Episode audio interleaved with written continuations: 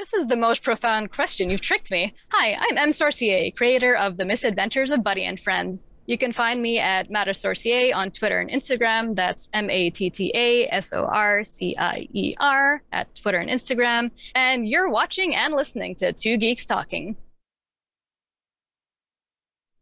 Good morning, afternoon, evening, everyone. Two Geeks Talking is an entertainment industry interview show where we interview the creative people from the comic, film, TV, movie, and video game industries. And of course, I'm your host, Kurt Sasso. We are joined today by another talented individual. She is a very talented comic creator. We were supposed to talk about one of her initial comics, but I'm sure she'll be back on talking about it. But we're talking about a brand new comic from her as well, too, called The Misadventures of Buddy and Friend. We're joined today by the ever talented M. Sorcier. How are you doing today?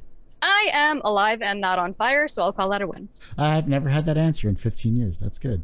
Oh, uh, cool. I'm, I'm glad to be a, pioneer. For those that don't know anything about yourself as a creative person, tell us who you are and what you're bringing to Two Geeks Talk. Uh, I am M. Sorcier. I am a self taught artist and writer from Bronx, New York. I am currently launching a campaign for my new comic. Well, it's it's a new old comic because it's a web comic that I brought back from the dead as a print comic called The Misadventures of Buddy and Friend. I do the writing and I do the art and it is a fun time. So then tell us what the misadventures of Buddy and Friend is all about because I, I love the art from what I got to see and I'm loving the fact that this campaign is, is doing well. So so oh, tell oh, us what the comic's all about. Uh, the comic is about a bumbling bounty hunter by the name of Buddy who is trying to save the world from a demon invasion, but first he has to serve community service because because of a tavern brawl gone horribly wrong.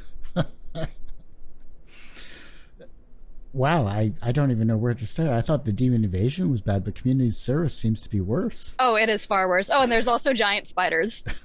like giant spiders. Do they run the tavern or is that the community service? No, it's it's completely separate, but equally horrible. It's a lighthearted story with a lot of dark humor. So it's like very Monty Python, like Mel Brooks esque, where it's it's parodying a certain genre, but also like showing a lot of love to it. What would that genre be then? Fantasy. I love like I love the fantasy genre, but I also love making fun of the fantasy genre because sometimes it just begs to be made fun of. What's the most misunderstood aspect about the fantasy genre that you're trying to turn on its head? I think just the tropes in general where it's just like, all right, well, we've got the stereotypical intro where there's like, oh, there's a tavern brawl going on, but instead of the hero like being the big hero and saving the day, it's like, nope, he goes to jail. So it's just already turning everything on its head. It sounds like it'd be a good D&D campaign. You know, it's funny because back in the webcomic days, somebody had commented and said they were like, it's like a D&D campaign where everybody rolls a one. And I was like, that checks. That sounds like a great tagline. hmm.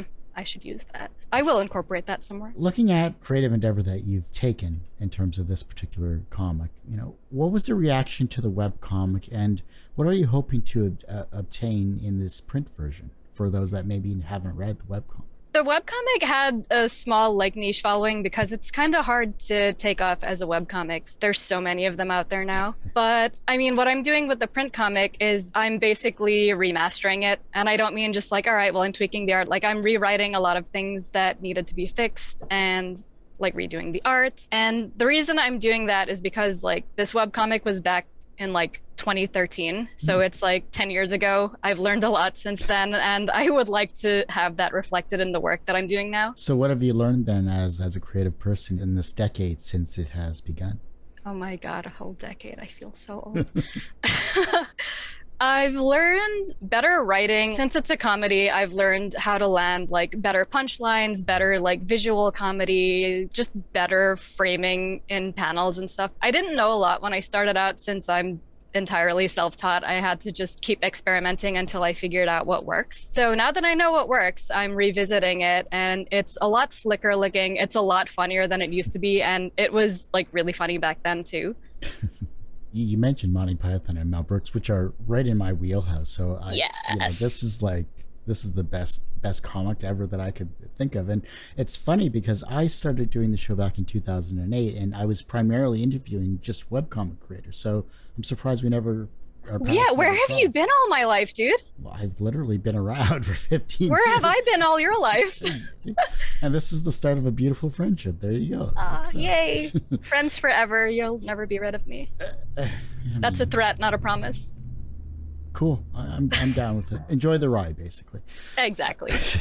Looking at the campaign itself and yourself as a creative person, what are you expecting, besides getting it funded, what are you expecting from either reaching your goal or reaching stretch goals of the comic? Did you have anything planned? For stretch goals and stuff, I really just like to reward backers for helping me get the thing funded more than it was originally intended to be funded. I keep throwing in things. I'm always like, oh, hey, you know, do like an extra sticker or like extra digital content or like little bonus art book.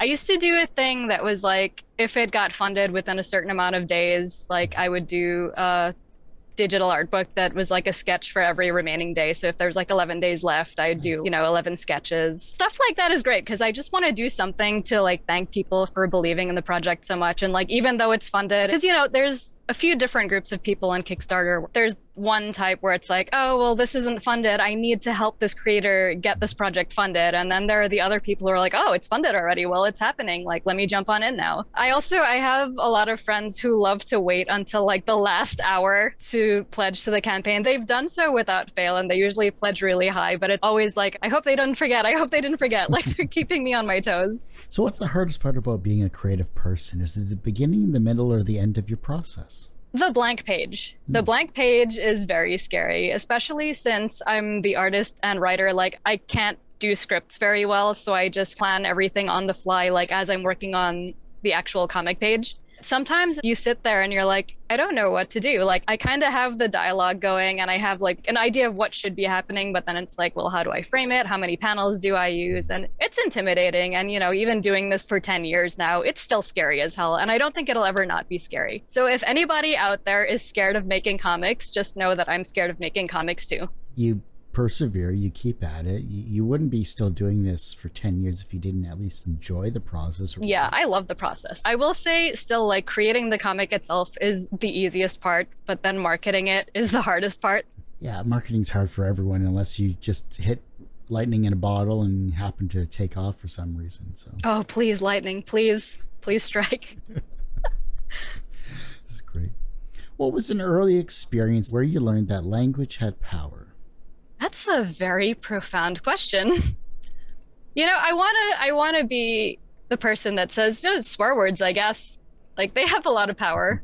like you know when you're a kid it's like oh, this is forbidden. This is like I can't say it and then all of a sudden like when you do say it you're just like, "Ah, I said the thing that you told me not to say." and it feels very powerful. Shout out to 10-year-old me. All right, then favorite swear word. Hmm. There's so many, you know, all of them, all of them. Equal opportunity swears. It's it's very situational. What are three things that you've accomplished in your career that you're most proud of? And what are three things that you're looking forward to accomplishing in the future? Oh man. So, three things that I'm the most proud of. First of all, just getting like any comic started at all. Like, I'm super proud of that. It's a step that, like, I know a lot of people still have yet to achieve. Also, getting some of those comics in print. Like I've done five Sacrimony books so far, and it's still unbelievable because like those books are like 30 pages each. So basically, since 2020, I've published like a good 150 something pages of comic. Third thing would be that I'm really proud that people talk about it, I guess. Because it's like, all right, well, you know, you can have something out there, but if nobody talks about it, does it really make a sound? Or if you're just getting any likes on social media, does it really? Eh, yeah, that social media. I don't know. I don't know.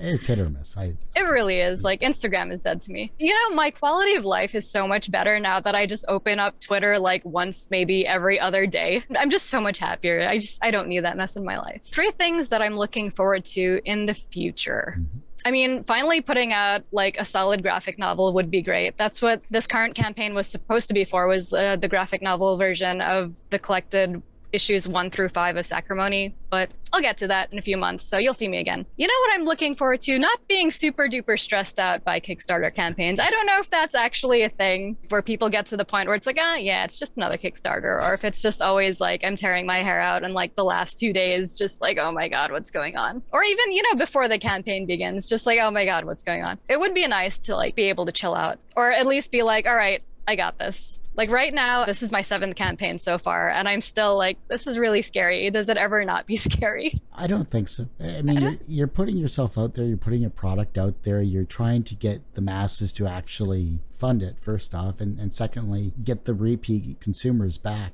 to help support you as they have in the past. And if you keep making a quality product, going to eventually stick. But you're right, it's it's a gamble. Thirty days is a long time. Yeah or if you're impatient like me 22 days i i feel like the full 30 days there's at least like two weeks where nothing happens like yeah. most of the excitement usually happens in the first and the last week so i try to cut out as much days of misery as possible where it's just like sitting there like oh my god i lost a backer or like no one's backing right now you know like i could do without that i usually go for anywhere between like 21 to 25 days or whatever depending on how I feel like. I never go for the full 30. It's just it's too much. That's probably for the best too. It's uh, it gives it a shorter window for them to support and and also keeps you fresh after three weeks of pushing. Oh my god, yeah, jumping around going yippery skippery, like buy my comic.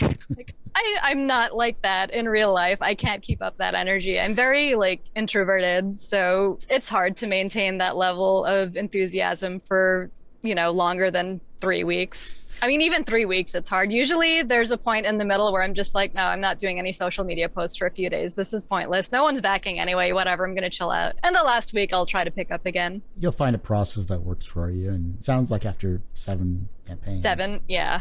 I can't even believe that. I'm like, no, this this is my my third, right? No, it's my seventh. Love it. Everyone has one person that inspired them on their path to where they are today. Who was that for you? I'd have to say Neil Gaiman. I'm pretty sure he inspired a lot of people into comics. But for me, Sandman kind of changed my perspective on what comics could be. Originally, I was so used to just like, oh, like capes and tights stuff. And then I discover Sandman and I'm like, this is something completely different. And it's awesome. And it's like, you know, a soap opera with all of these gods being assholes to each other. And like, I can get behind that. From a professional standpoint, you've created seven campaigns, you have created multiple comics, and of course, you're going to have many more successes in the future with whatever you decide to create. So, professionally, you're successful in that regard. Do you consider yourself personally successful? Oh, that is very open ended. But you know what? I would say yes, because I am happy being myself and I wouldn't trade places with anybody else. So, like, yeah, I'd call that a personal victory. That's a new one as well. Yes. The reverse of success is failure. How do you deal with your failures? Give myself a week to like cry, scream, like, you know, hide under the covers, get it all out, like, get out all of those feels, and then just pick myself up and figure out, like, what do I have to do now to make this thing succeed? Which is interesting that you bring that up because I had tried kickstarting Buddy and Friend back in 2018 or so. It was kind of a mess because I only had gotten like 22 backers by the end of it. It was barely funded. I felt really like sad and miserable about it. And now it's just things have exploded. Now it's doing so much better, so many more backers, so much more funding. I always find a way to solve a problem, even if it's five years later. I'll figure it out eventually. That's good. That was a good way to to wrap it together. Uh, second last question. There's a fun one at the end, so so bear with me here. All right, all right, because my my brain is hurting from all of the profoundness, but um, it's okay. I'll soldier through. Yeah, yeah. yeah la, la, last profound one. Okay. The younger generation is looking at your work and becoming inspired to be creative in their own way, whether it's as a comic creator, writer, or, or altogether like you are currently. Maybe they'll find some inspiration in what you've created in some way, shape, or form. How can they inspire the generation that follows them? Ooh, that's a good one. I would say that the most inspiring thing you can do is to just be real, honestly. Like, don't pretend to be anybody that you're not. If you're the kind of person who has like screwed up, own it. Be like, hey guys, I screwed up, but it's okay because I'm doing better now. Or even if you're like, hey, I'm doing this, but you know what? It's really scary. So if you're really scared, just remember you can do it too. Just being real, just talking about the realness of everything, I think it helps other people realize creative people aren't superhuman. We're not these like infallible beings who are like, all right, we we just produce this. Like we're not machines. We're just people and we're all scared shitless, but we're still doing what we got to do. If your life was a comic book, what would its title be? And what would its soundtrack be? Oh man, I have never thought about that before. You know, there are always times where I see like a funny word or something. I'm like, oh, that's going to be the title of my autobiography. Like, I tripped and fell down the stairs, and it's like somehow this is relevant to my life. Like, I haven't even thought about a soundtrack. This is the most profound question. You've tricked me. I, uh, I didn't even think it would be that profound, but okay, I'll take it. Hmm. Maybe the song by Alestorm that goes, We are here to drink your beer. That's a good soundtrack. I like beer. I'll go with that for now because I can't think of anything else. But uh, as far as a title goes, you know what? I'm alive and I'm not on fire. That's a good title. Well, Em, I do hate to say it, but that ends this particular episode of Two Geeks Talking. I want to thank you so much for coming on the show. Thank you so much for having me. Before I let you go, where can we find you? How can we support you? And of course, where can we find the Kickstarter campaign that's currently going on? The Kickstarter is at buddyandfriendcomic.com. It's all one word, buddyandfriendcomic com. You can find me on Twitter and Instagram, which are both kind of dead to me. But if you follow me, I'll follow you back. I'll say hi or whatever at uh, Mattasorcier, which is M A T T A S O R C I E R on Twitter and Instagram. And I think that's it. I don't really inhabit a lot of the internet spaces because I'm old and tired. Uh, msorcier.com, which is msorcier.com it's my portfolio site and it also links to the kickstarter and like online shop and stuff too. It's kind of like a little hub for all the things i do. Well like i said that ends this particular episode of two geeks talking. You can of course find this interview and a thousand plus others quite literally on our website tgtmedia.com or twogeekstalking.com that's the word two, not the number two. But actually, our YouTube channel is a lot more updated than our website because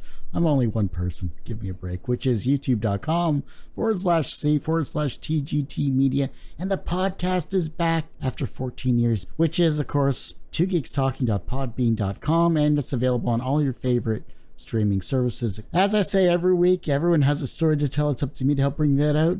Thanks for listening and watching on Two Geeks Talking.